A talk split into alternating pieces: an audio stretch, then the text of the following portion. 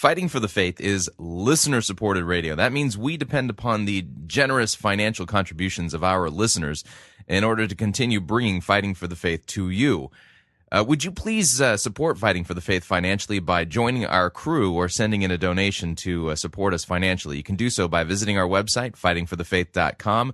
Click on the Join Our Crew button. That's a mere $6.95 a month. Or if you'd like to make a flat contribution, you can do so by clicking on the Donate button or making your gift payable to Fighting for the Faith and sending it to Post Office Box 508, Fishers, Indiana, zip code 46038. Thank you for your support.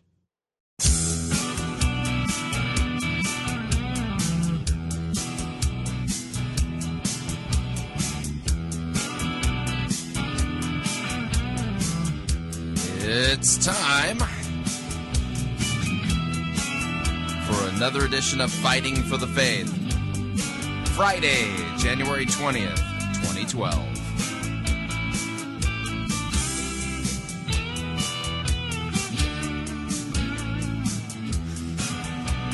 I am so code oranged out. Man.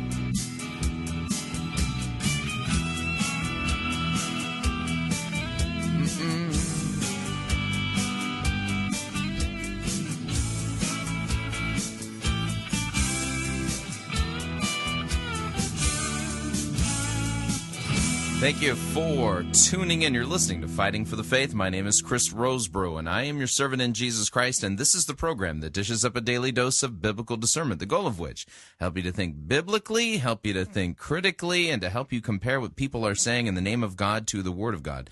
No shortage of crazy things being said out there. We're doing the biblical discernment work, uh, what the Bereans did in Acts chapter 17, taking what people are saying, comparing it to God's Word to see if what they're saying is true or if it's something, well, different.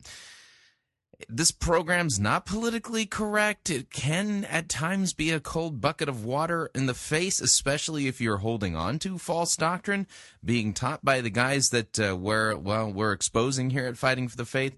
Uh, at times it can be funny. At times it can make you clench your teeth. I mean, the, the gamut of emotions that uh, run in, in, listening to Fighting for the Faith could be anything from you know happy, laughing, crying, sad to frustrative disbelief, brain explosion. In fact, from time to time we play. Uh, a warning here at Fighting for the Faith to our listeners just to warn them that this is not a safe program. And by the way, if you're listening at work, I got to warn you this program has been proven to uh, decrease productivity. So, you know, especially if you're uh, working, you know, out on a farm, you know, trying to get stuff done for your horses, things like that. I mean, you would think that this would be conducive towards, you know, outdoor multitasking type chores around the house or the farm. No, this no, this program could cause you to become extremely unproductive. So, from time to time, I play a warning here for our listeners just to let them know that yeah, be careful when listening to Fighting for the Faith.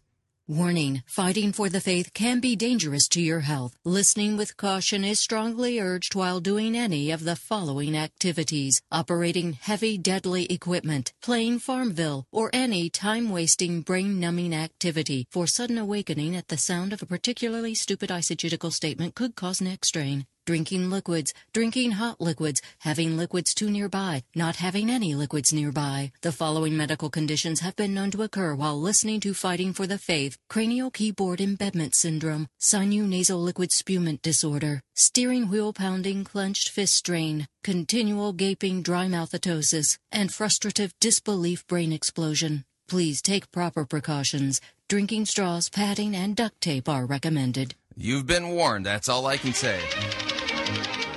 we're just going to dive into the program today. tell you what we're going to do after I read our email. From across the pond, Pastor Gervase Nicholas Edward Charmley sends me an email. The subject of which reads Ed Young's Nonsense. You know, with a subject like that in the email, I'm pretty sure that Ed Young's um, lecture, sermon, I don't know what it was, at the uh, Code Orange Revival probably didn't meet with his approval.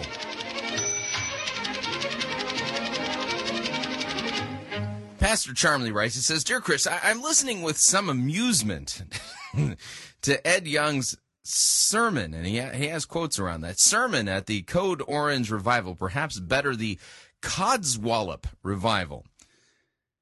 Yeah, Pastor Charmley, you're not showing off with that uh, with your British vocabulary there, are you? But gotta tell you, that's a great word, codswallop. Yeah, okay. so the so at his sermon at the Codswallop revival, as he certainly seems to be reviving a lot of codswallop. Those are going, Codswallop. I've never heard that before. Let me spell it for you. C O D S W A L L O P. Look it up. I think Wikipedia is back online now. Anyway, first of all, he makes the astonishing facile false dichotomy between deep Bible teaching and evangelism as if the two were incompatible. That's rubbish and he needs to be called on that. The, the vast majority of the church's history, it has been realized that a deep knowledge of the Bible is a good thing. Second, I have heard the man's sermons, he says that in quotes, on your program, and they all sound to me like they are pitched at Christians. He is not a red hot, flaming old time evangelist. He is not preaching the gospel. He isn't talking about saving people, but about getting new people through the door. Sorry, I'm just not that excited about that at all. It would be one thing if he was preaching salvation by the blood weekly. Then at least I could forgive his facile generalizations about those with a concern for sound doctrine. But he's not. He's he is retailing shallow sensationalism. That draws a crowd, but a crowd is not the same thing as converts. A car crash draws a crowd, a dogfight draws a crowd, a circus draws a crowd, uh, which I think is one of the reasons why I'm pretty much sure that uh, these seeker driven churches, I've seen seeker driven churches that have as part of the perks that you can have your car washed while you're in service. I'm not sure dogfighting though if they've done that. If they have, it hasn't made the news yet because it, that's actually illegal in the United States. But they have done circuses. So you know. Anyway, I continue. The test of a fellowship is time. There are many churches that are like mushrooms. They spring up overnight and vanish just as quickly. Time is the test. Life application sermons are not in their nature suited for non Christians. They are asking people to live as Christians without being Christians. There's no gospel there. Shallow converts are always in danger from the next cult to come along. A frightening number of Mormons and Jehovah's Witnesses, to say nothing of members of newer deviant pseudo Christian movements, were brought up Southern Baptists. I, I I it used to be that one of the Sunday services in evangelicalism, usually the evening, was for evangelism, the other for building up Christians. But now it seems that these men are dropping all Bible study on the excuse that the church is all about evangelism. That is nonsense. If a man wants to be a full-time evangelist, well fine. But there's a distinction between a pastor and an evangelist. Again, I note the difference between these men and the evangelical leaders of a previous generation. D.L. Moody founded Moody Bible Institute. C.I. Scofield founded Dallas Seminary. They were concerned for training. The new, the new men care nothing for training, and this worries me their so-called churches are becoming what someone described to me as cults centered on the pastor and i think that's a good description in fact based on uh, the performance that i've seen more than a week now at the Code Orange revival, I am of the opinion that I think it's safe to say that Stephen Furtick is a cult leader. Uh, I know that might come as a shock to some of you, but I mean, uh, based on what his followers have been saying to me privately and publicly on Twitter, as well as an email and other stuff like that. I mean, this guy's a cult leader. He's he's the visionary. He's the man of God. He's the new Messiah, but uh, he's not. But anyway, you get what I'm saying. Anyway, um, all right. So uh, so they described to me as cults centered on the pastor. The scripture says. Not unto us, O Lord, not unto us, but to thy name give glory. I memorized it in the King James. Ed Young, Stephen Furtick, and company say, in effect, where's the fun in that? The answer, of course, is it's not about fun at all. In the great name of our blessed Lord and Savior, Pastor Gervase Nicholas Edward Charmley. Great email, Pastor Charmley. Great points, and I think you're spot on and absolutely right. And of course, you have a very cogent and lucid way of uh, sharing your thoughts, including the new vocabulary words, for which I'm very thankful for. And codswallop, I'm going to have to use that from time to time. see if I can remember to use it though. I'm I am suffering from creeping decrepitude, so adding new words into my vocabulary, mm, a little bit tricky, just a little bit tricky. You know, someone uh, someone pointed out to me that in the uh, Lutheran Confessions, I think it's in the Large Catechism, uh, that it says that um, training old people is, or you know, reteaching old people is impossible. So, so it may be part of my doctrinal statement. I you just so you can't teach me anything new. Anyway, Anyway, let's talk about what we're going to talk about in the program today. We just did our email here. Uh, here's what we're going to do. I am suffering from code orange burnout. I mean, I am just done and yet and yet the fireworks haven't begun yet. The grand finale is coming. And uh, the the warm up for the grand finale, of course, tonight is TD Jakes, uh, the man who is a money uh, grubbing, uh, seed sowing, you know that uh, modalist, uh, you know manifestation kind of guy. And I'm sure he's going to get everybody there at Elevation Church up on their feet, clapping about themselves and Pastor Furtick.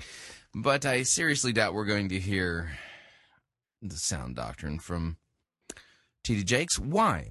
A bad tree doesn't bear good fruit. Can't be done. Anyway, so what you know, so the, that's what's coming tonight. So we got that's tonight, and I, I don't know what to think about uh, James MacDonald. James MacDonald is tomorrow night, and um, I just don't know um, what he's going to do. I mean, the, people are saying, "Well, I hope he preaches the gospel." I hope that too. I, I, you know, I've heard him do it in the past. So you know, but the the problem is, I just don't know, you know, what the direction he's going or you know the trajectory is on. It doesn't look good, and so um, I don't know if he's going to do the right thing. Um, we can hope, but uh, you know, flip a coin. You know, call in, call Vegas, put you know, put a wager on it. I don't know, and kind of sad, isn't it? You know that uh, you know James MacDonald, because of what he's been doing, uh, you know, really over the last six months to a year um, has gone from somebody who you know would generally can be considered a, a decent, predictable, sound Bible teacher to somebody who uh, you know coming into the Code Orange revival, everyone's going, I don't know what he's going to do. I mean, let me put it this way: if for some reason Stephen Furtick had one of those bizarre, weird moments where he said, you know you know what I'm going to do? I'm going to ask Rosebrough to come in and preach at the Code Orange Revival too. Do any of you doubt for a second what my speech would be about? I mean, would people be going, I wonder what Rosebrough's going to do? No. I mean, just you, you just mention the idea and you're going, well, everybody knows what Rosebrough is going to do. He's going to preach law and gospel, sin and grace, repentance and the forgiveness of sins, and he's going to exalt Christ, right? You know, old old school style you know we're going to talk about sin we're going to talk about blood you know that kind of stuff lutheran style too proper distinction of law and gospel but i mean the, everyone pretty much as soon as the invite was issued there's no chance that, would ever happen but if the if, in the if the invite was issued everybody pretty much knows in their head, okay, Chris is going to do this. Question is, what's the passage going to be on, and what's going to be some of the finer details? But every one of you could probably uh, write the, you know, the, the outline of what it is I would say, without me ever having to appear. Uh, James MacDonald, I have, I don't know what's going to happen. I just don't know. I don't, based on the trajectory that he's shown that he's on over the last few months. I, I hope he's going to do the right thing, but I just don't know. You know, so uh, maybe he will. Maybe he won't. I don't know. And that's kind of the sad part about it. I mean, uh, there's no doubt in my mind what T.D. Jakes is going to do. There was no doubt in my mind what Kevin Gerald was going to do.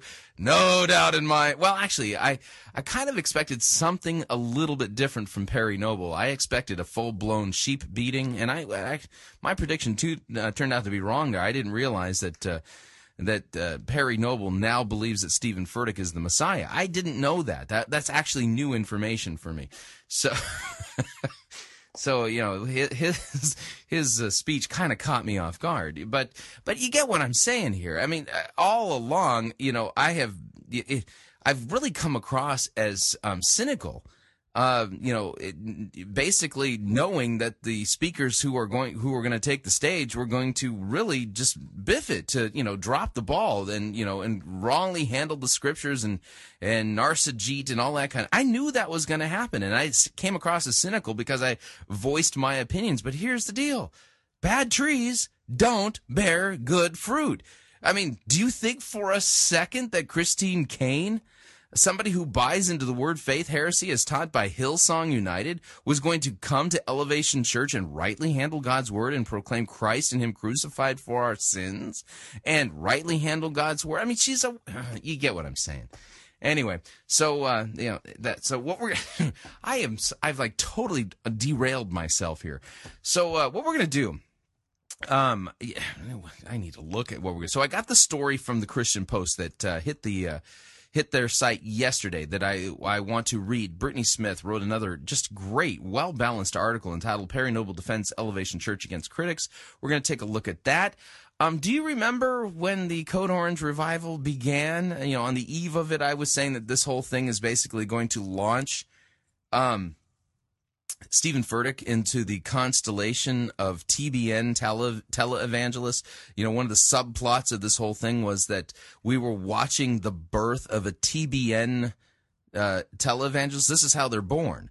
And I said last week it was just a matter of time before Stephen Furtick began asking for seed offerings. Again, sounding cynical, but I proved to be right. Last night he did. So we're gonna we'll have a, a Stephen Furtick update where I will play for you audio where Stephen Furtick, to the best of my knowledge, has asked for his very very first TBN style seed offering.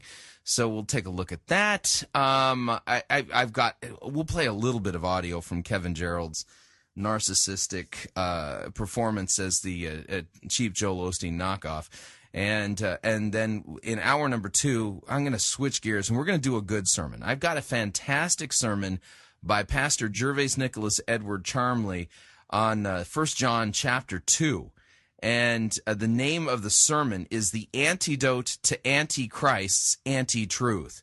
And I find you know it's on First John chapter two verses 18 through 27, and I find that this sermon is the perfect antidote uh, to what it is that we've been hearing at the Code Orange revival. I mean, Stephen Furtick, he can brag about the fact that he's got Bishop Jakes coming to Elevation Church, but you know we're not going to hear the truth from Bishop Jakes.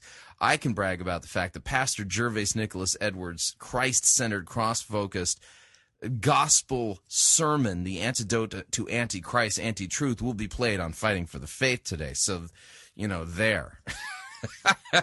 and by the way, by the way, uh, if you follow me on Facebook and Twitter, um, my son, um, uh, he's a he's a submariner in the uh, United States uh, Navy, and uh, he's stationed out of Bangor, Washington, uh, out there in, in Silverdale. And they, had a huge snowstorm blow through, and so he had actually a couple of days off of work because of the amount of snow that was on the ground. And so he was having one of those moments yesterday where he, where he was suffering from you know snowbound cabin fever and we were kicking around some ideas. And i don't know if you're familiar with the youtube uh, video channel uh, called brock's dubs but uh, we were you know talking back and forth about you know an idea of you know you know maybe doing a brock's dub type thing on something stephen furtick had done. And uh, we settled on the hey haters video by stephen furtick. Yeah it's yeah if, if you go to youtube.com and type in max holiday Hey Haters, you should be able to find the Brock's dub, you know, the, well, that's not, a, it's a Max Holiday dub version of it. And I'm not going to tell you what happens. All I got to say is, um, I laughed so hard, I, I could have sworn that uh, I coughed up a lung and possibly a shoe. So anyway, if you if you want to get a good laugh, you know, look for that. And uh, you know, yeah, it's still on my Facebook wall and on my and you can find it in my Twitter stream. It's down a little bit, but anyway, you, that's what we're to do today. Make yourself cuff, comfortable. Fuzzy bunny slippers if you have them, and it's and it's cold weather in your neck of the wood. They do enhance your your listener experience. By the way, last night I told you I was to twit pick out uh, you know, me watching Kevin Gerald um, on the production computer in the PCR studio with my fuzzy bunny slippers on, and I delivered on that. And somebody said, "I thought you were joking, but now I know that you're not joking about the." See, I practice what I preach. This is really important. You know, I practice if I if I'm telling you fuzzy bunny slippers are are uh, an enhancement to the program, trust me, I know this from experience. I practice what I preach. Of course, if you want to enjoy enjoy an adult beverage, we do not have a problem with that. Keep in mind that the biblical prohibition is against drunkenness. You do not want to become enslaved to a good gift that God has given us. So, with that, we're going to dive into the program proper, and let's do this. From the Christian Post, headline reads Perry Noble defends Elevation Church against critics. Written by Brittany Smith.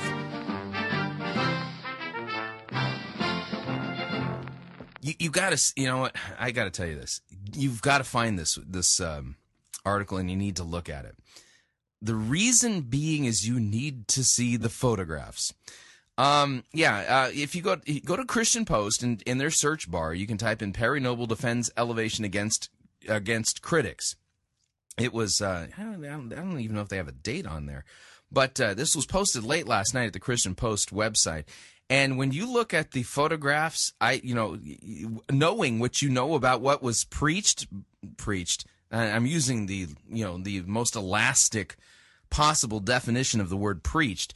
Uh, but knowing what Perry Noble said and how he twisted Matthew chapter 13, verses 16 through 17, which are about Jesus and made it about Stephen Furtick, when you see the photograph there, you got Perry Noble standing up, and literally you've got you've got Stephen Furtick standing, holding his Bible in one hand and waving uh, his other arm up in the air, you know, basically hooping and hollering.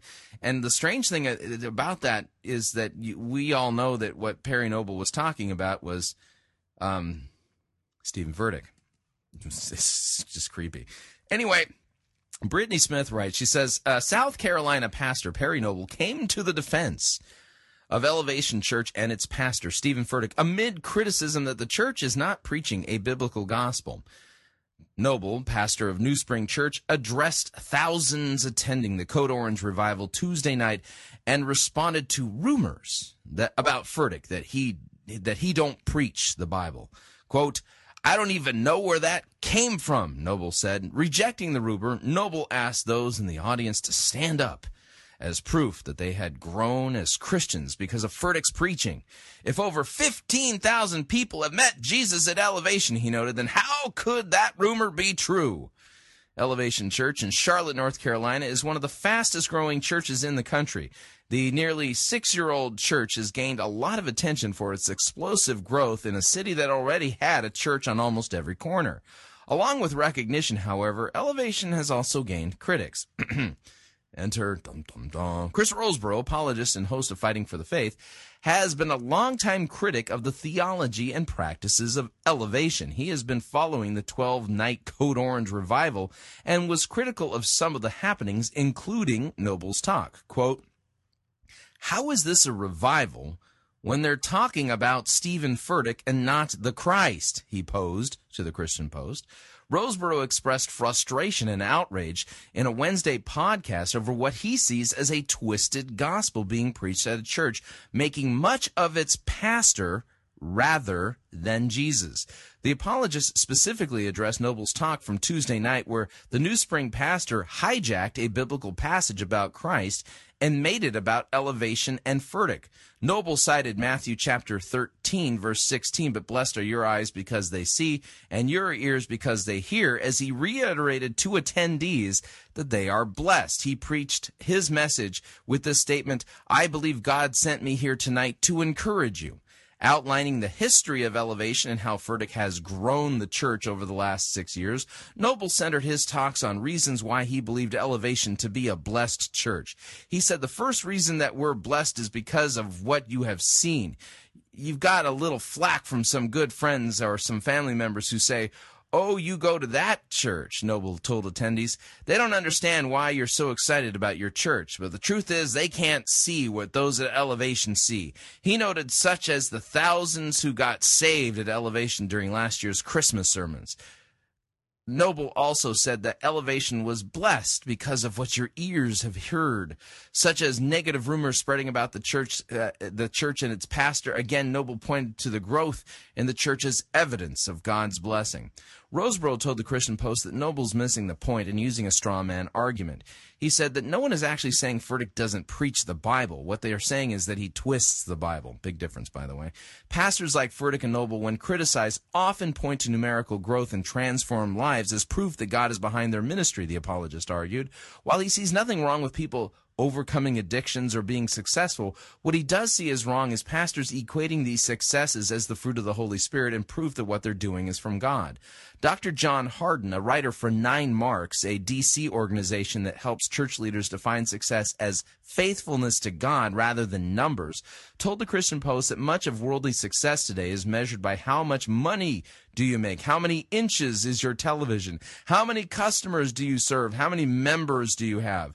If something is shrinking in size, we think it's failing. We measure quality by quantity, and so do these modern churches.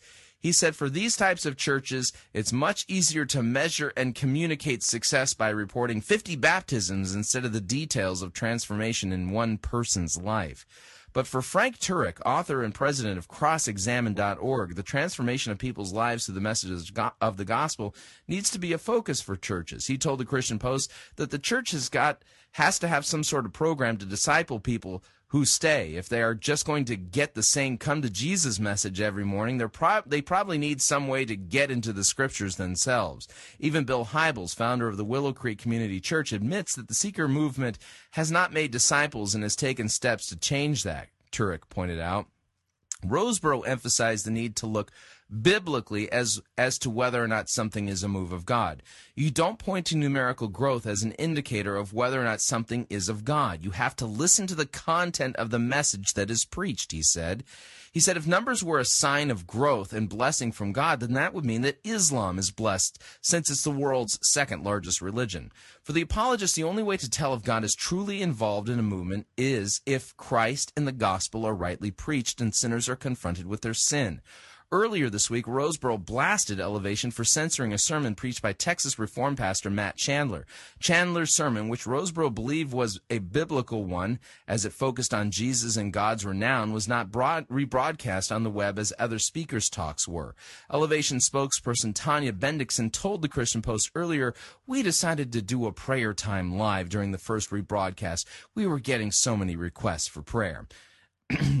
Chandler, who has also expressed concern with Furtick's preaching, preaching, had cautioned Elevation members in his talk last Friday about who they give their praise to amid growth. Just be careful, Chandler said. Israel never did well with blessing. I'd rather that not be your story. Elevation members and revival attendees responded to his talk with a standing ovation. His sermon is now on YouTube. Elevation announced Thursday. I, I really um, they've been pulling it off of YouTube, and yet I haven't seen it on the Elevation channel. But okay, an official podcast will also be released from the church. The Code Orange revival continues through Sunday. Chandler and Noble were among 11 speakers invited to speak at the revival. Again, uh, great art, art, great writing by Brittany Smith, well balanced, and I'm glad to see that they're covering both sides of the story, uh, which I think is a fair thing to do. But uh, yeah, you decide uh, where the truth lies there. I've already got my mind made up, and I don't think any of you um, need help figuring out where I stand on this particular issue. All right, we're up on our first break. If you'd like to uh, email me regarding anything you've heard on this edition or any previous editions of Fighting for the Faith, you can do so. My email address, talkback at fightingforthefaith.com, or you can ask to be my friend on Facebook. It's facebook.com forward slash pirate Christian, or you can follow me on Twitter. My name there, Pirate Christian. We'll be right back.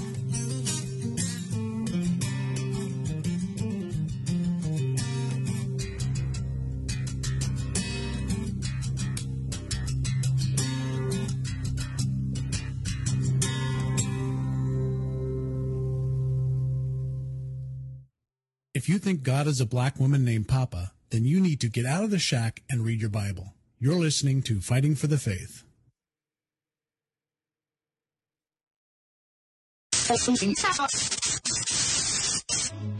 You're listening to Pirate Christian Radio.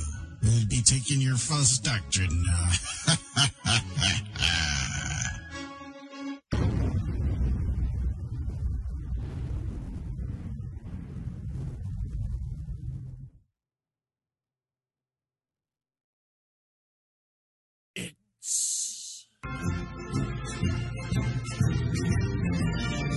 Python's Flying Circus Church.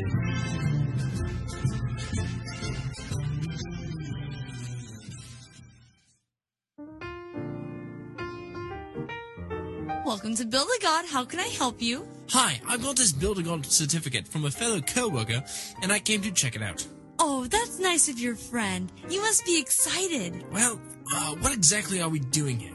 Oh, you silly man. We're building your very own deity. I don't feel comfortable doing this. Seems sort of like blasphemy. Oh, don't be silly. Everyone does this. Let me help you.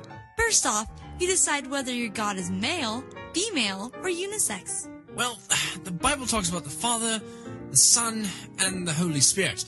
And it also says that Jesus was circumcised on the eighth day, so he has to be male. You? Okay. Next, we have to define the attributes of your God, like whether he's loving, kind, or compassionate. Well, in the Bible, God is just, he's merciful, he's righteous, and he's wrathful, all at the same time. Okay, then. Well, what is your God's take on sin? He fully condemns it. It's pretty obvious what God thinks of sin. For the wages of sin is death, but the gift of God is eternal life. Humanity's only hope is in the blood Jesus shed on the cross. Are you saying your God doesn't accept gays? Don't think so. God destroyed Sodom and Gomorrah with hellfire and brimstone because of it. I don't think he has a very high opinion of it. C- could you excuse me for one moment? Sure.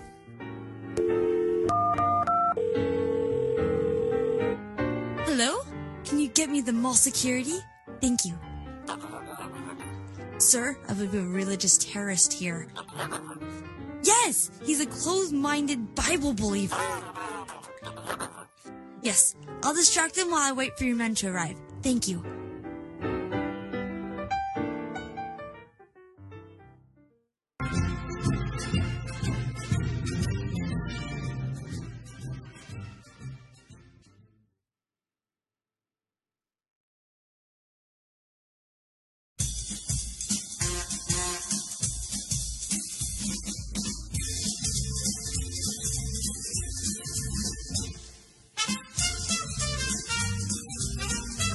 More of your money in your pocket. Hi, Chris Rosebrough here. If you're planning to travel anytime in the near future, then don't pay more for airfare, hotel rooms, or rental cars than you need to. Longtime Pirate Christian Radio featured advertiser Cheap O Air can save you a Tijuana taxi load of money on all of your travel needs. Plus, CheapOair has a seasonal promotional code for all of our listeners that will save you an additional $10 off of CheapOair's already low prices. Visit piratechristianradio.com forward slash cheap. Write down the promo code and then click on the banner and then book your travel today. Again, that's piratechristianradio.com forward slash cheap.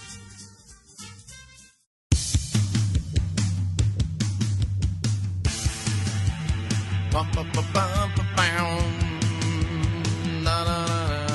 right, we're back.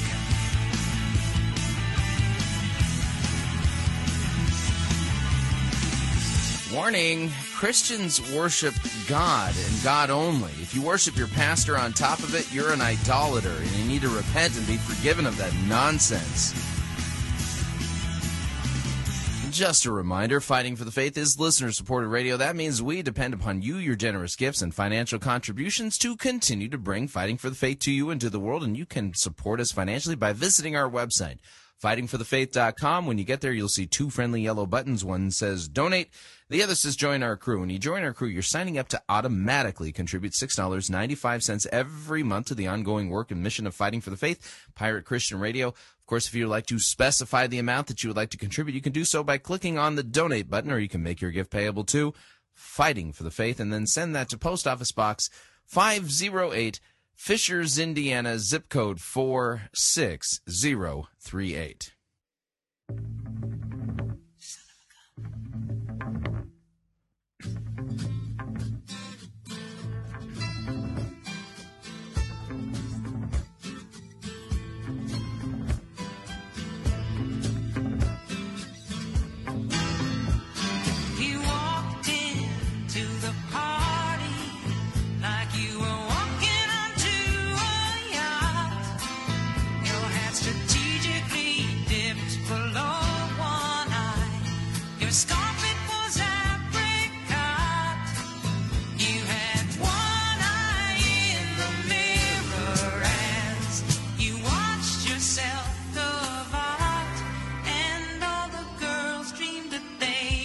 Sing it if you know it.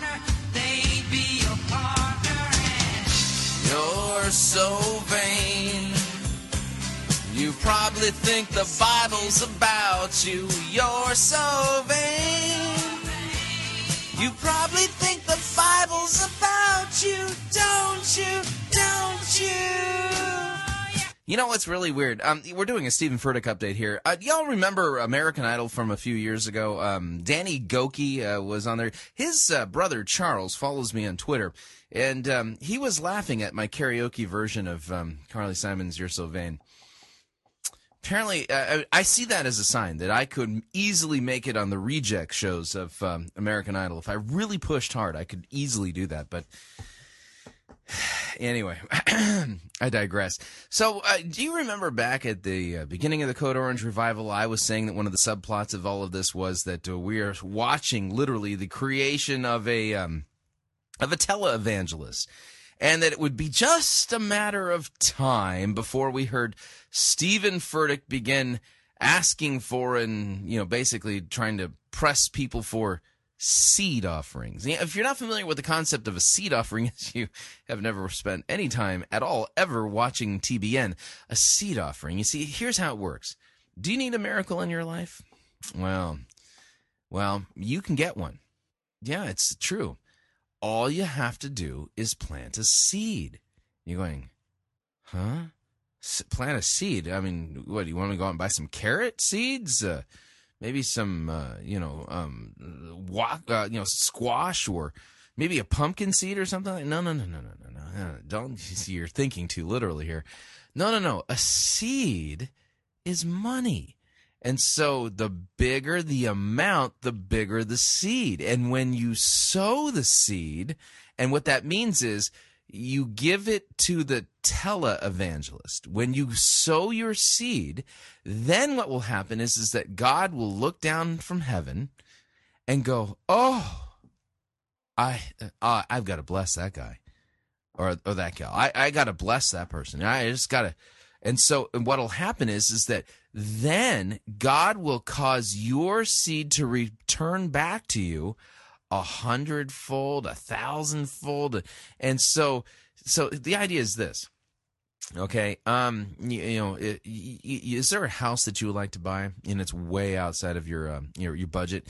You know, maybe you, you know maybe you're in one of those you know seventy five thousand dollar condos in the Midwest, and you'd really like to move up in the world, and you've got your eye on a on a really nice piece of property, man, and uh, and and you know there's a house being built on it, and it has you know forty two hundred square feet a good piece of land. I mean, you could do some landscaping there, and you know, you- you're thinking throw in one of those, you know, permanent backyard barbecues, maybe a maybe a jacuzzi, you know, stuff like that. But the problem is, is that well, you know, that that piece of property is like three hundred and you know, and you're thinking. Well, I live in Southern California. Property like that would be like, you know, 2.7 million. Well, it doesn't matter what the amount is. You get what I'm saying here. You know, I, I'm working from, you know, Midwest prices. And so the idea here is, is that, well, if, you know, you know, I know it's way outside of your, you know, your, it's a stretch for you to be able to get that. All you got to do is sow a big enough seed to a TBN type ministry and God will give you the money that you need to get that house and, and have that property. Isn't it great how that works? So, you know, that's the concept of the TBN seed offering. And since we're watching the rise of a new star in the constellation of TBN preachers, by the way, this is the kind of stuff that TD Jakes is, well, very famous for. Um, and we've actually played audio of him shilling for seed offerings, thousand dollar seed offerings. You know, Stephen Furtick, I mean, he's sticking his toe into the water, and um, but it's just a matter of time before he really gets rolling. But he's actually last night he asked for his very, very, very, very, very first seed offering. Yeah, we've got proof. You ready? And for those of you who are a part of our church who give regularly, we want to thank you for making the Code Orange Revival possible. I got some news today that there will be a significant opportunity for our church that we've been praying about for a long time this year that's huge and massive. And so, for those of you who have been blessed by God to be a blessing, I want you to consider before this revival is over sowing a significant financial seed, whatever that might be. It, it may be small to someone else, but Sow a f- significant financial seed. There it is. There's details here. means the world to you, or the Lord may have been so good to you that, that you, by just opening your heart and trusting Him by faith, could make such a big difference in this ministry that we could continue to touch the world. And it really comes down to this will, will you be obedient to Him and choose to trust Him so He can unlock a great blessing in your life? And I'm going to So if you're obedient to him and you choose to trust him and you sow a significant financial seed, God will unlock a blessing in your life. Now, granted, I mean, Stephen Furtick is not nearly as comfortable and skilled at asking for seed offerings TBN style yet, but the, he stuck his toe in the water. I mean, that's a good first effort, don't you think?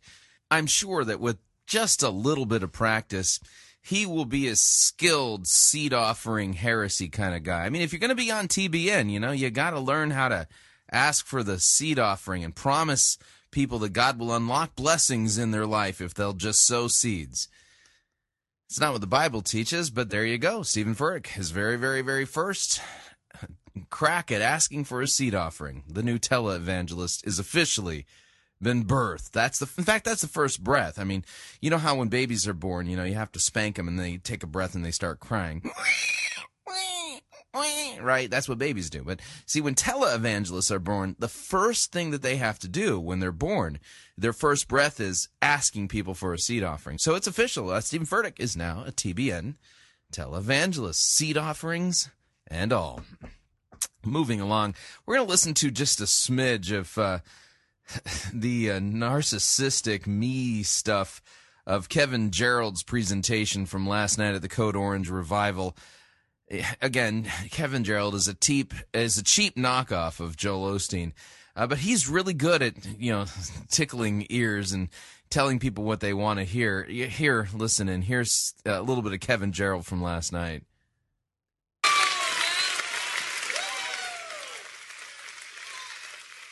Wow, wow, wow, wow, wow, wow, wow, wow, wow.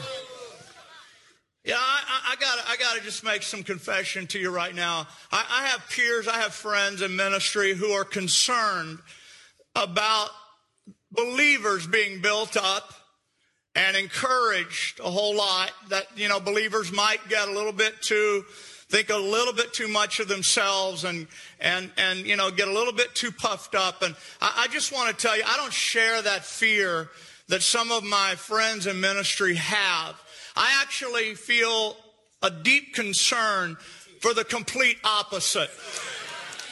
And, and, and here's why because sin has left its mark of shame and condemnation by the, by the power of what is called inherited iniquities from one generation to the other.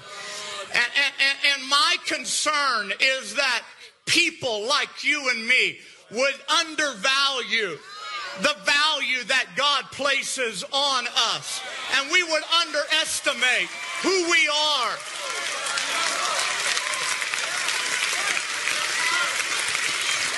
Yeah, it's weird about this message. It doesn't even sound anything like what I hear in the scriptures. Psalm chapter 18, verse 27 For you save a humble people, but the haughty eyes you bring down. Psalm 25, verse 9 He leads the humble in what is right and teaches the humble his way. Psalm 34, verse 2 My soul makes its boast in the Lord. Let the humble hear and be glad. Uh, Psalm 55, verse 19 God will give ear and humble them, he who is enthroned from of old. Uh, mhm. Yeah, see, over and again, um, I just don't see anything in Scripture about thinking much of yourself to be a big thing. Instead, we're told to humble ourselves. And um, and that God humbles the proud and the arrogant and brings them to naught. You know, things like that. But This sounds like the opposite of all that stuff we read in the Bible, but he has, this is a very strong conviction he has on his heart. Well, that makes it true and from God, right?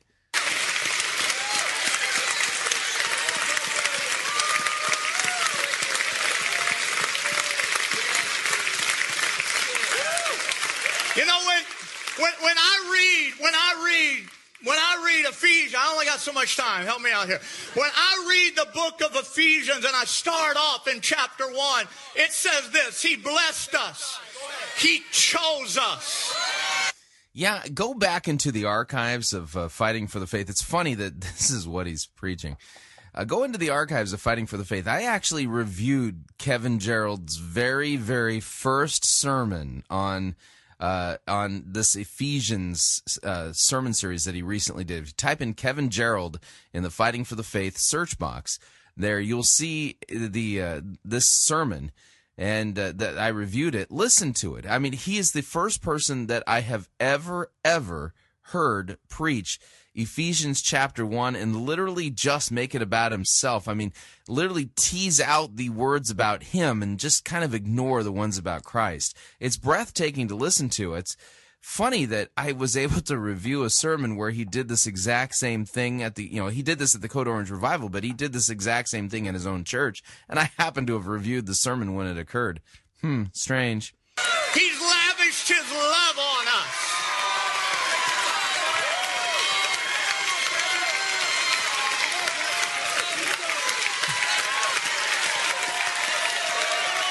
He predestined us.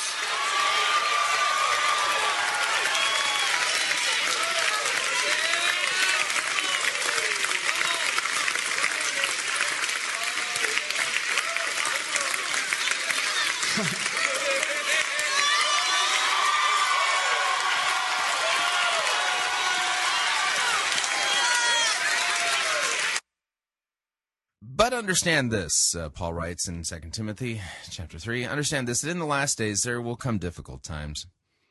For people will be lovers of self, lovers of money, proud, arrogant, abusive, disobedient, ungrateful, unholy, heartless, unappeasable, slanderous, without self-control, not loving good, treacherous, reckless, and swollen with conceit.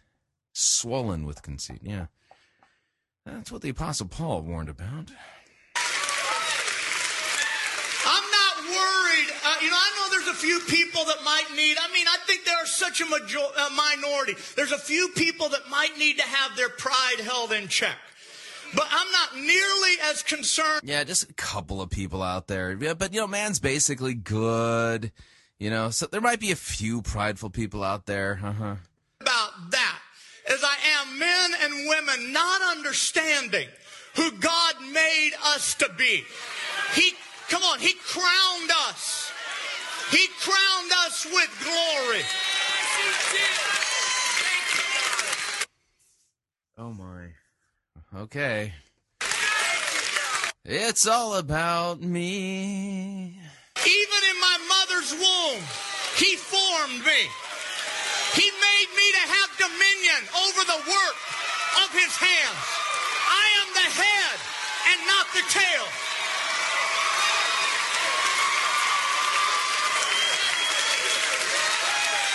Wow, wow, wow, wow, wow, wow, wow.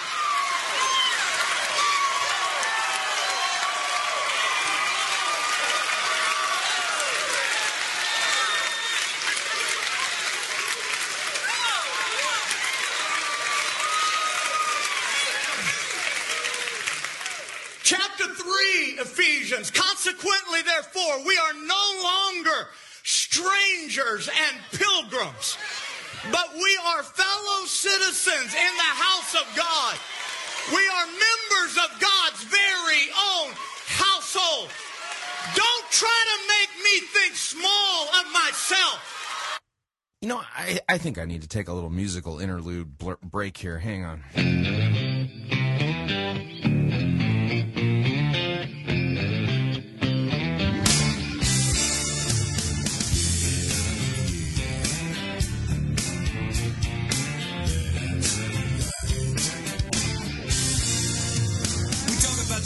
Your boss is a jerk. We talk about your church and your head when it hurts. We talk about the troubles you've been having with your brother, about your daddy and your mother and your crazy ex-lover.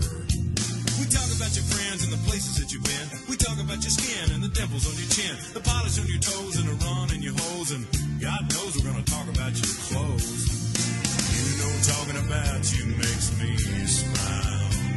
But every once in a while, I wanna talk about me, wanna talk about I, wanna talk about number one. Oh my,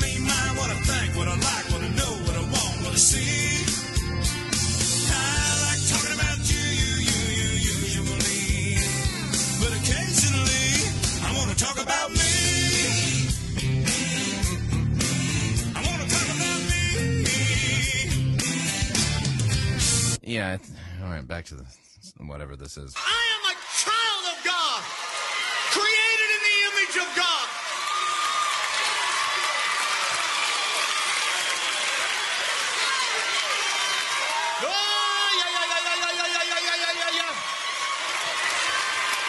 And not sure what that was.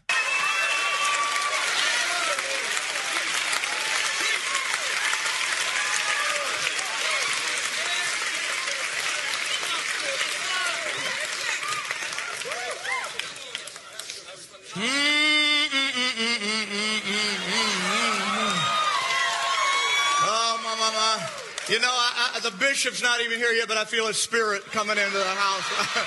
oh, yeah. Uh, So you're manifesting um, the spirit of TD Jakes. Hmm. Okay. Uh, Get ready, get ready, get ready, get ready, get ready. Get ready, get ready, get ready, get ready, get ready, get ready, get ready. Done. Sorry. That's about all that I could handle of Kevin Gerald. You know, but I have the perfect antidote for that. A, a sermon by Pastor Gervase Nicholas Edward Charmley. In fact, we're going to do that on the other side of the break. Uh, if you'd like to email me regarding anything you've heard on this edition or any previous editions of Fighting for the Faith, you can do so. My email address, talkback at fightingforthefaith.com, or you can ask me, my friend on Facebook. It's facebook.com forward slash pirate Christian, or you can follow me on Twitter. My name there, Pirate Christian. We'll be right back. I need something to floss my brain.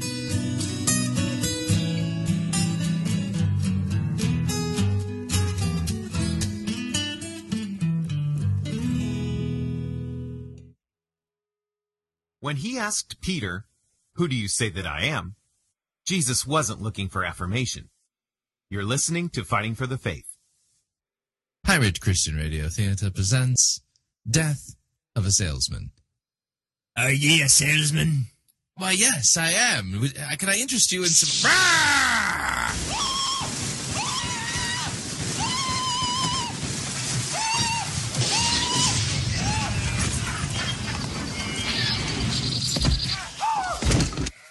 You're listening to Pirate Christian Radio.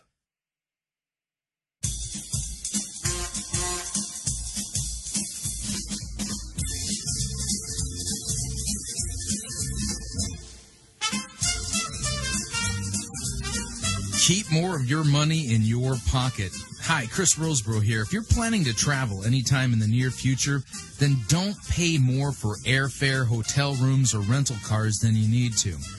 Longtime Pirate Christian Radio featured advertiser Cheap O Air can save you a Tijuana taxi load of money on all of your travel needs. Plus, CheapOair has a seasonal promotional code for all of our listeners that will save you an additional $10 off of CheapOair's already low prices.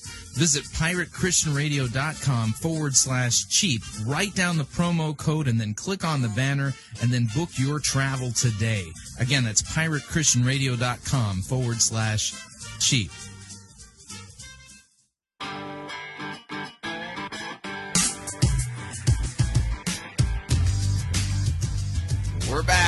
Hour number two of Fighting for the Faith.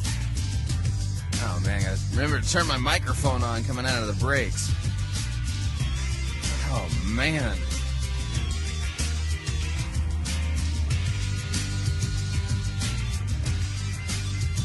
You know, when Kevin Gerald goes, me, me, me, me, me, me, me, he's not warming up. He's preaching, you know.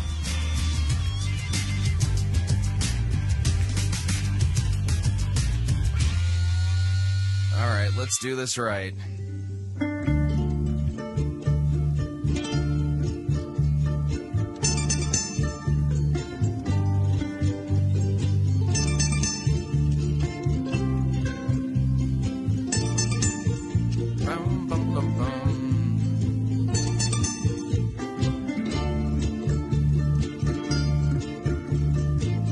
The good, the bad, and the ugly. We review it all here at Fighting for the Faith. We're an equal opportunity sermon reviewing service. Today's sermon comes to us via Be- Bethel Evangelical Free Church, Hanley, Stoke-on-Trent, in the United Kingdom. Pastor Gervase Nicholas Edward Charmley presiding. The name of the sermon, The Antidote to Antichrist's Anti-Truth. Ugh, it, it, the, the biblical text, if you want to have your Bible open, it's 1 John chapter 2, verses 18 through 27. Best thing I can tell you is, is that all this nonsense we've been hearing out of uh, Charlotte, North Carolina this week couldn't hold a, a flickering candle to the literally gazillion, gaz, bajillion watt lighthouse of flaming truth beaming out of this sermon. I mean, I'll take a Pastor Charmley sermon any day from, you know, compared to any of the nonsense that we're hearing coming out of Code Orange, with the exception of Matt Chandler. Da, da, da. All right, let me uh, kill the music. So, without any further ado, here is Pastor Charmley. He reads the text before he begins preaching. I'm not even going to interrupt him. Enjoy. Let this floss your brain as he points you to Jesus Christ and uh, preaches a biblical text from the text itself. You know, imagine that. He- here's Pastor Charmley. Our scripture reading this morning is taken from John's first epistle, 1 John and chapter 2. 1 John chapter 2.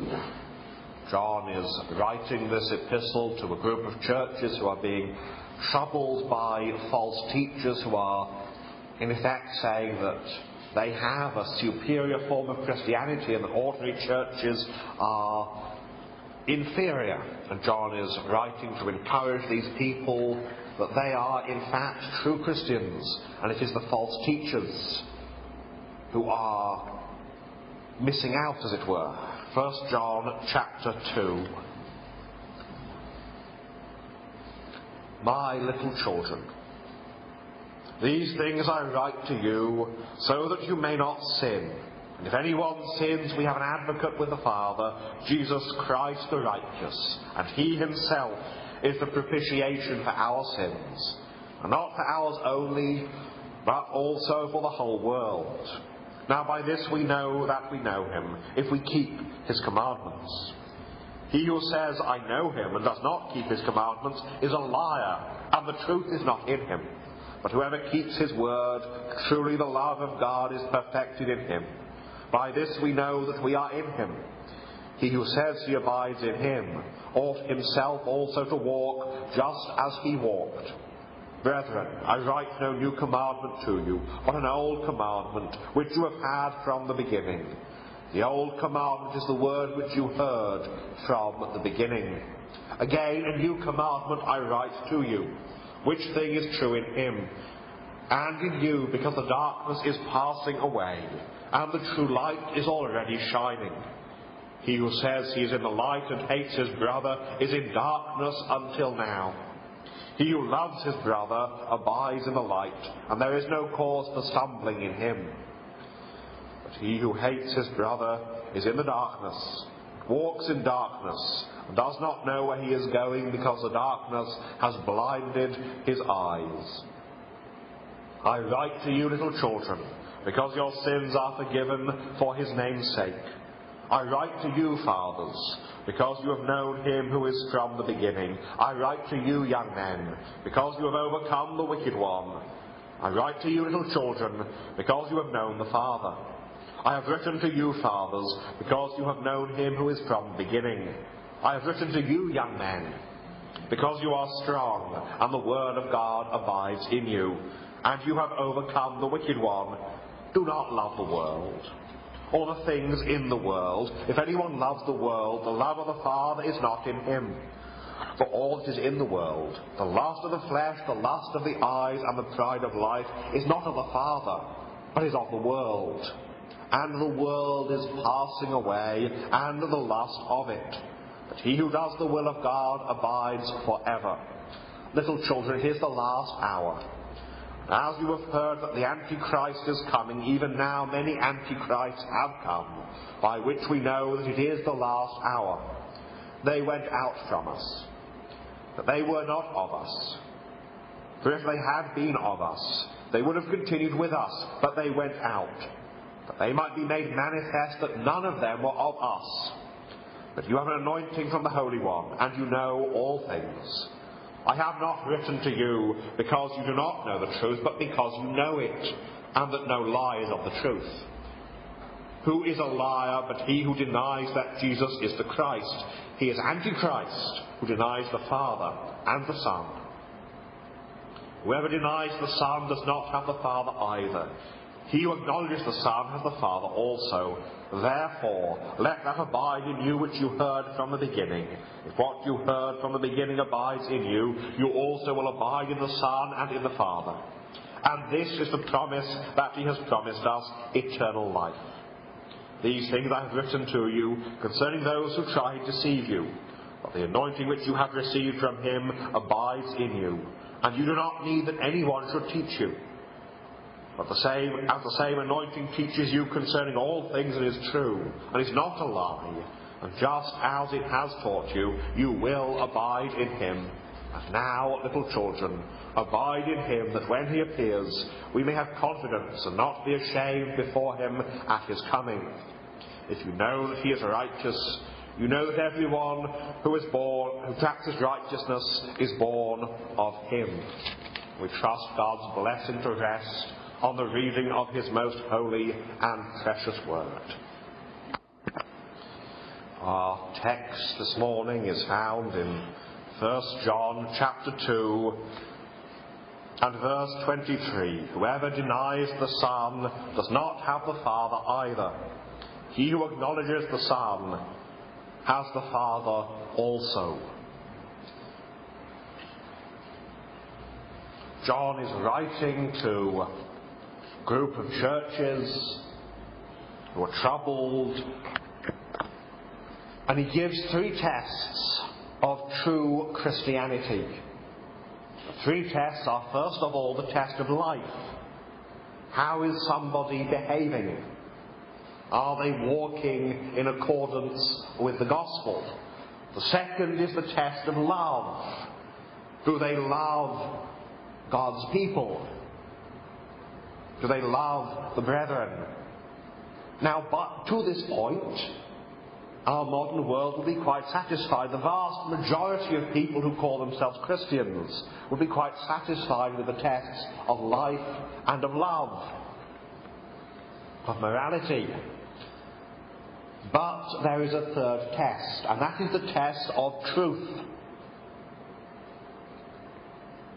Test of truth. What do they believe? What do they teach? What do they confess? What do they say about Jesus? And that's a test that many people will start away from. Before his death, the atheist Christopher Hitchens spoke with a Unitarian pastor on as either television or radio in America. And this woman said to him, Well, I consider myself a Christian. And Christopher Hitchens, the atheist, said, Well, so do you believe the Bible? And she said, Well, I believe the, the stories as stories, yes, but do you believe it's true? And she said, Well, no, I don't. Well, John, the Apostle John, would say that woman was not a Christian. The great test that comes first of all in importance is what do you make of Jesus? What do you think of Jesus of Nazareth? That is still the great test. What think ye of Christ is the test. to try both your state and your scheme, old John Newton wrote. You cannot be right in the rest unless you think rightly of him. What do you think about Jesus? There is such a thing as truth. There are statements about Jesus that are true and statements that are false. And to deny the truth is fatal. And so John sets out before us, first of all, antichrists. He then sets out what is anti truth. And thirdly, he gives us the great antidote to the lie. So, first we have the antichrists. Little children is the last hour. And as you have heard that the antichrist is coming, even now many antichrists have come, by which we know it is the last hour. Interestingly enough, it is John who is the only writer in the entire Bible who uses the word Antichrist. Nobody else does. And yet he uses it to refer to a teaching that these, these Christians had already received. They'd heard the Antichrist is coming. Now, by this he means very much what the Apostle Paul means when he refers to the man of lawlessness or the man of sin in Second Thessalonians, when he says that the end cannot come unless the man of sin comes first. But John's concern is not with the final Antichrist. Now he affirms that there is a final Antichrist to come, but he says, don't just think of the final Antichrist to come. There are many little Antichrists. The final Antichrist is not someone who is totally original, totally unknown, but he is the last and greatest of a series of Antichrists. There are people in the Bible, like Herod, who are Antichrists. And these Antichrists that John is referring to are Antichrists because of what they are teaching. They are Antichrists who claim to be Christians. Now, the word Antichrist can simply mean one who is opposed to Christ. But it can also mean somebody who is offering something instead of Christ, in the place of Christ. And that's what these people were doing. They were offering their teaching in the place of Christ. They were false teachers who were coming into churches and trying to transform the churches into their own assemblies. We see it happening. People try to come into churches and change them. There were several cases in the latter part of the 19th century after the Mormons came to England, and particularly to Wales, where Mormons would try to turn churches into Mormon churches. They come into, say, and I think of a particular example here, there's a Baptist church down in South Wales where the Mormons came in and they converted the pastor to Mormonism. And the pastor then tried to turn the church into a Mormon church. What actually happened was the pastor got uh, kicked out of the church, although it took a great deal of effort, and they actually had to take him to court to get him evicted. But you see, the Mormons came and they tried to turn this Baptist church into a Mormon church. Well, this is what was happening in First John in the, the situation there. There were people coming in trying to turn the churches into their own kind of churches. And these people failed. They came in, and the church members, they'd been taught the truth, they knew the truth, and they said, No, this isn't, this isn't true. This isn't right. We won't listen to this. And so the false teachers and all the people who had followed them left. They went out from us. They were in the church, in the local church, but they left. And they left the people in the church confused. What has happened? Why have these people left us? And the answer in this case, John says, because these have not just left the local church to another local church, but they've left its equivalent almost. I suppose the modern equivalent would be if a group left and went to the Kingdom Hall, went to the Jehovah's Witnesses. And he's saying the reason these people left you and set up their heretical, cultic assembly down the street somewhere is because they were never Christians to begin with. They went out from us because they were not of us. They left us and embraced the falsehood and embraced the teaching of the Antichrists because they were never Christians in the first place. Now, these false teachers, they were saying, we have knowledge, we know things that you don't know. That's why historians call them Gnostics, which simply means people who know. Of course, that's what they called themselves. They said, we know, just like the, Watchtower Society call themselves the Jehovah's Witnesses, and we would deny vehemently that they are really witnesses to the biblical God of Israel. The Mormons call themselves the Church of Jesus Christ of Latter day Saints. We would vehemently deny that they have Christ because the Christ they teach is so different from the Christ of the Scriptures. The Gnostics call themselves Gnostics. They said, We know we have special secret knowledge, which you don't have. And also they called themselves anointed ones. They said, We have a special anointing. And John says to his readers who are disturbed by all this, No. You have an anointing from the Holy One. You have an anointing from Jesus Christ. They don't. There they are boasting their anointing, but you have an anointing from the Holy One. What is the anointing? Well, it's more a question of who is the anointing, for the anointing is the Holy Spirit. Jesus Christ sends his Holy Spirit upon the church. And every Christian has the Holy Spirit dwelling within. The Spirit has come. The Spirit dwells within us. We have the Holy Spirit if we are believers. You have an anointing from the Holy One. And you know all things. Now, he doesn't mean that, that you know absolutely everything there is to know. Rather, he means that everything that there is to know as Christians, everything there is to know about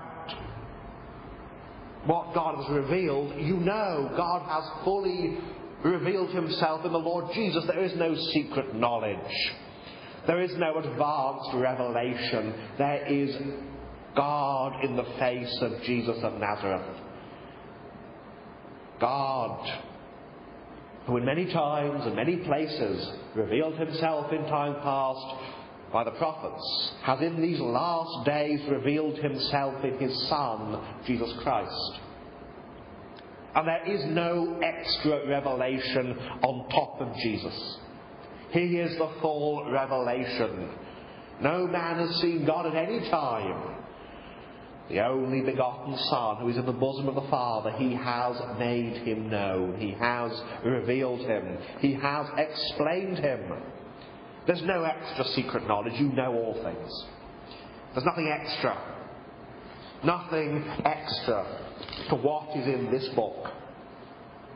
And if anyone comes to you disparaging the Bible and saying, I want new revelation, there's a problem. If someone comes to you saying, I've got new revelation, alarm bells should be going off all over the place. Because God has told us all that He has to tell us in Jesus. Now, it will take a lifetime. It will take more than a lifetime to find out the depths of this book, to know the depths of the revelation of God in Jesus. But God has spoken for all time. What more can he say than to you he hath said, you who unto Jesus for refuge have fled, there is nothing more. You know all things. And so we come to the second point, the anti-truth. Who is a liar? But he who denies that Jesus is the Christ. He is Antichrist, who denies the Father and the Son. Because the truth does come down to who is Jesus. And you can ask people, who is Jesus? And that will give you the answer as to whether or not they are a Christian.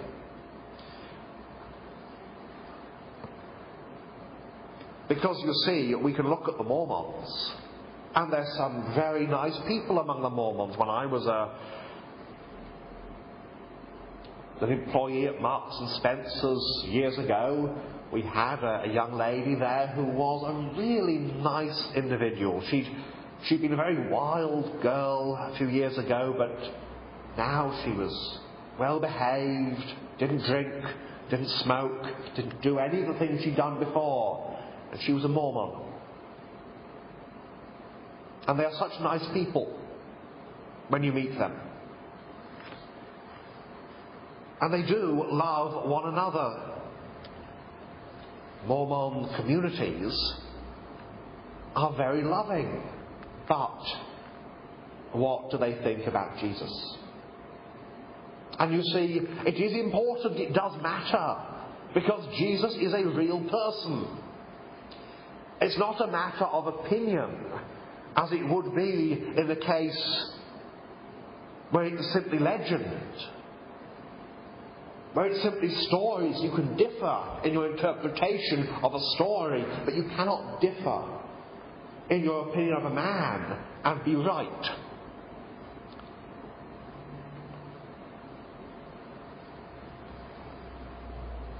The lie is that Jesus is not the Christ. Now, by this, we don't understand simply that he's not the Jewish Messiah. That these people are saying Jesus is not the Messiah. Rather, this is written to Christians. And it means everything that the Bible says about Jesus. That he is the eternal Son of God, become flesh that he is God and he is man at the same time. He is one person.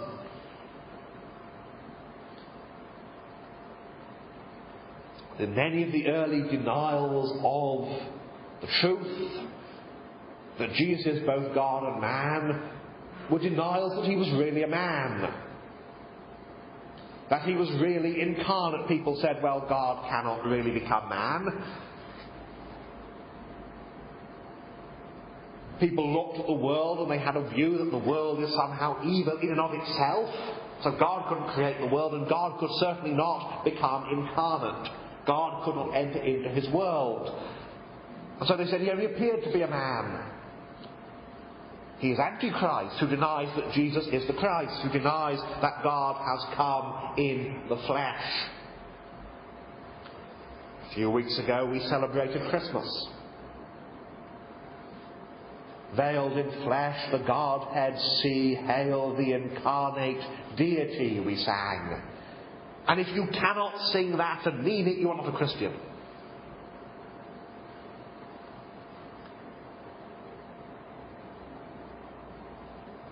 And the other way, the, the modern tendency in the West is to deny the deity of Christ. There's a Unitarian meeting house down in Newcastle. I don't know what they believe. I suspect they don't know either. Modern Unitarianism is very uh, open. They say you can believe anything you like, or as much or as little as you like, and still be part of our, our group. But it's founded, Unitarianism is founded on denial that Jesus is God, and the idea that he is simply a good man. Again, many Unitarians, all the Unitarians I've ever met, have been very nice people. But Christianity is not about being a nice person. Christians should be nice people, but it flows out of what God has done for us in Christ.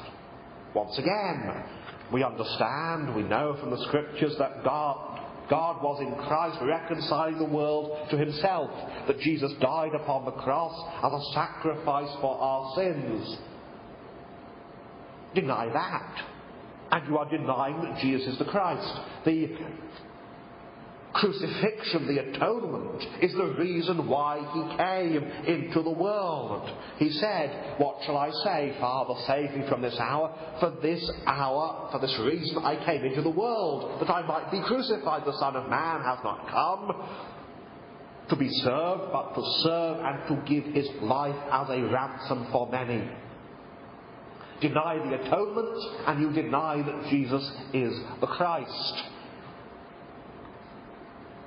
In other words, the whole of Christian doctrine is bound up in this assertion that Jesus is the Christ, this affirmation that we make Jesus is the Christ. You are the Christ, the Son of the living God, was Peter's confession at Caesarea Philippi when Jesus asked him, Now who do you say that I am? Who do you disciples say that I am? You are the Christ, the Son of the living God. Anyone who differs from that is anti truth.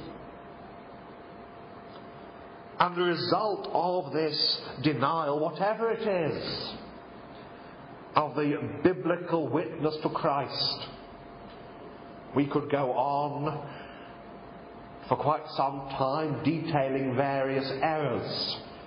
But the result of denying that Jesus is the Christ, the Son of the living God, is this you don't have God. Anyone who denies that Jesus is the Christ doesn't have God. Because whoever denies the Son does not have the Father either. And whoever denies the Son denies the Father. Think about it. God cannot be Father if he has no Son. By denying that God has the Son, you have a completely different idea of God. The church has affirmed, the Bible teaches that God is three persons, one God. But if we deny that Jesus is the Son, and we affirm something else instead, then we have a completely different understanding of God. You either have the, the Gnostic idea that God cannot have anything to do with this world, and so God is not the creator. So if you say God is not the creator, then his relation to the world is totally different. If you say Jesus is not eternal, then there was a time when God was one person, alone. And therefore, it cannot be true that God is love, because love is self giving. Love requires an object. And God, alone, one person alone, cannot love, because he has nothing to love. So either the universe is necessary, or God is not love.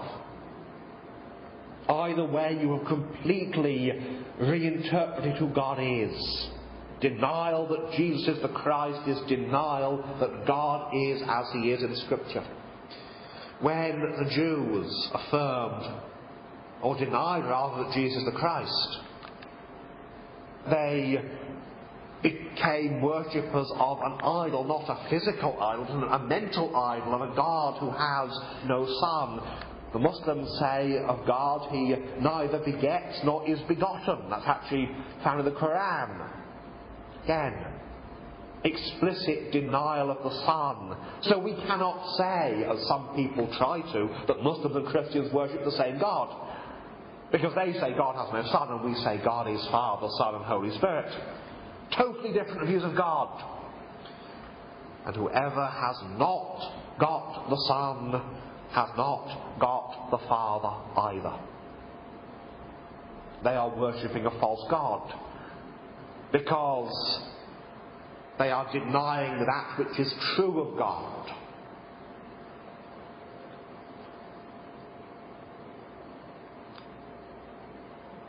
But he who acknowledges the Son has the Father also. Here is the, the positive side of it. We come to God through Jesus of Nazareth. Jesus of Nazareth is the one who reveals God to us because he is God. He is the one who comes to us and says, Look unto me, all the ends of the earth, and be saved, for I am God, and there is no other. He is the one who comes to us. God comes to us in flesh. God comes to us in a man who loved us and gave himself for us. God comes to us in the lowly man of Nazareth. And we, like the Apostle Thomas, fall before him and cry with joy unspeakable, Thou art my Lord, my God. Christ makes God known to us, and he brings us to the Father. That is why in prayer we, we speak to the Father, our Father who art in heaven, but we come in the name of Jesus Christ of Nazareth. And it is a wonderful thing to think, to know our God revealed in flesh, our God with us, Emmanuel. We come to the Father by Jesus the Son. And so we come finally to the antidote, the antidote to the Antichrist, anti-truth. There are two parts of this antidote. They are the Word and the Spirit. And they are joined together. It is an antidote made of two parts, but the two parts are always together. The Word and the Spirit. And Christians, this is addressed to Christians after all, are told First of all, let the word abide in you. Let that abide in you which you heard from the beginning. What did they hear? They heard the gospel. Let the gospel abide in you. How do we let the gospel abide in us? Well, we receive the word in the scriptures. And first of all, we let the word abide in us by not letting anything else take its place. It is easy to become excited over other things. The latest, this, that, and the other. But no, we're to let the gospel abide in us. Not the latest Christian paperback. Not the excitement of party politics. Not even the excitement of the FA Cup. But we are to let the Word of God abide in us. Doesn't mean that we're not to have any other interests, after all, we've all got callings in the world. But it means that the Word has a primary place. The gospel has a primary place. And the gospel is simply this that God sent His Son into the world, that the world through Him might be saved. So that Christ died for our sins according to the Scriptures. And so, of course, we have the Scriptures in the first place.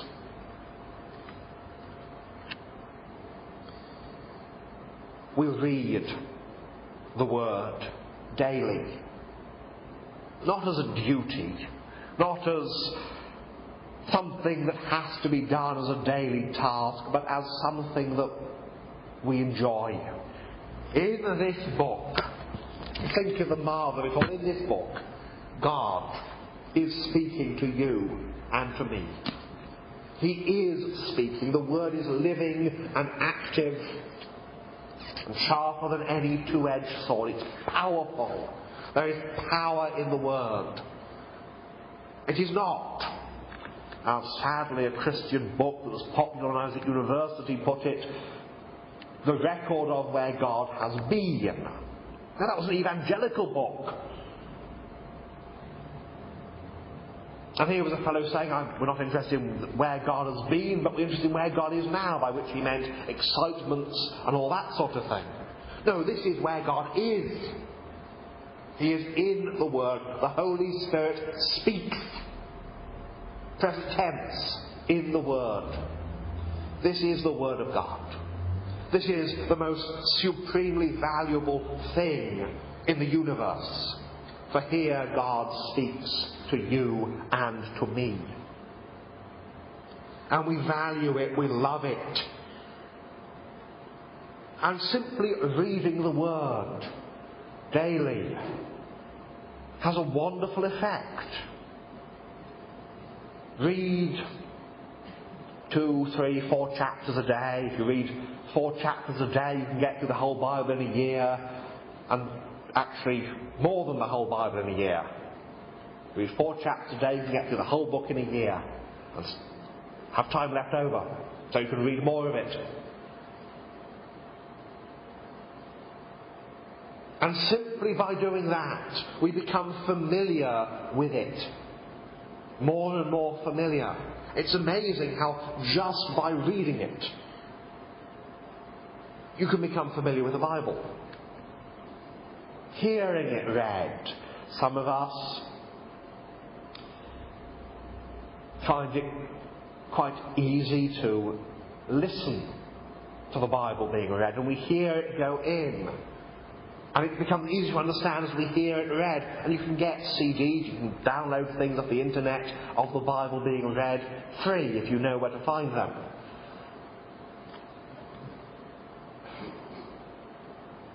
And it means that we attend the meetings of the church. Because here again the Bible is read, the Bible is expounded, the Bible is opened up. We have the Bible. And we look for those Christian books that are full of the Bible, that help us to understand the Bible. It May not be as exciting as some other Christian books. They certainly won't be on the bestseller list, I'm afraid, in even evangelicalism today. They're not on the bestseller list. The best books are not the ones that are being that are selling in the millions. They ought to be, but they're not. The best books are those that bring us to the Scriptures, that explain the Scriptures and open them up.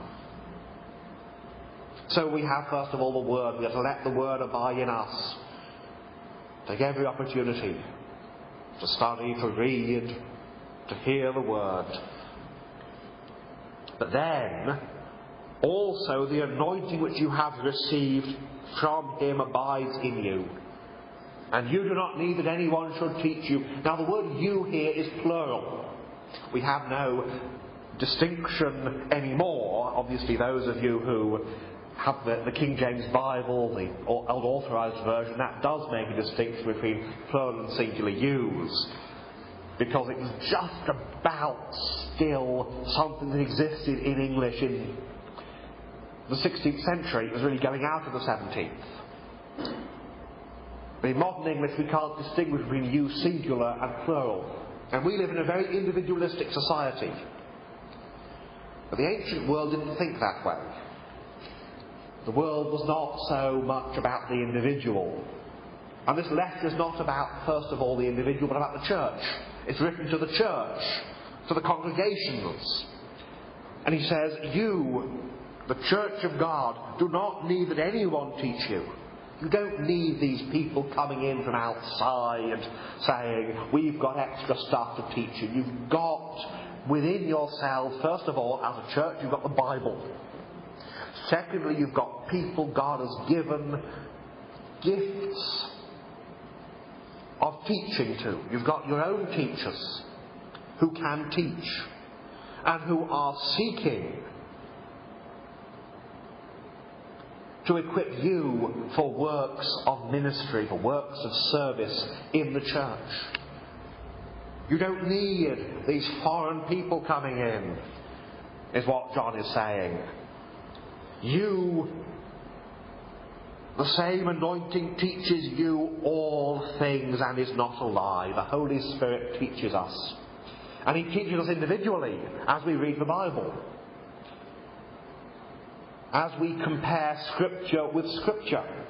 The vast majority of false teaching comes because people don't do that. Someone camps out on one verse of the Bible they've misunderstood. And says, well, it says here, Jesus said, the Father is greater than I. So, the Unitarian says, it says here that Jesus said the Father is greater than I, so Jesus can't be God. To which, of course, the Orthodox Trinitarian comes along and says, yes, but over here Jesus says, I and the Father are one. And over here it says that Jesus, who is the Word, the Word was with God and the Word was God. So you've taken this one bit of scripture, you've opposed this other bit of scripture, but actually we've got to bring them together. We've got to say, what does the whole Bible say? What does the whole Bible say? Not what does this little bit over here say? And we take this. You find it sometimes, someone will take a, a terribly obscure little bit of scripture in the Revelation, a verse in the Revelation, and will camp out on it and say, look, this little verse in the Revelation proves so and so against all these other verses over here. Well, you see, that is not how the Holy Spirit teaches. The Holy Spirit teaches us that all Scripture, all Scripture is inspired by God and is profitable for teaching, for rebuke, for correction, for training in righteousness, that the man of God, it doesn't just be the minister, the man of God, the woman of God, Christian, may be fully equipped for all good works. We have the Holy Spirit. And there is no deeper stuff to come than what's in the Bible. We look for no extra biblical revelation. We are satisfied with what God has said. We must be, for He has spoken unto us. So we see this great test of truth. That there are antichrists, enemies of the truth out there, with their anti-truth, their denial that Jesus is the Christ.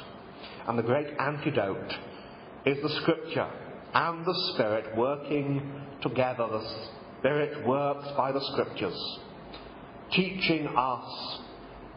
So we read the Scriptures with prayer. We read the Scriptures with reverence. And we read them as the Word of God. We do not bring our own theory to the Bible. We remember that the verse divisions are not inspired. You can't take a single verse. Never read a single Bible verse. Read a chapter at least. Because then you will get the connection of the truth. But God has spoken to us in His Scriptures. And that is that is the truth. This is the truth. Here we must stand. We can do no other.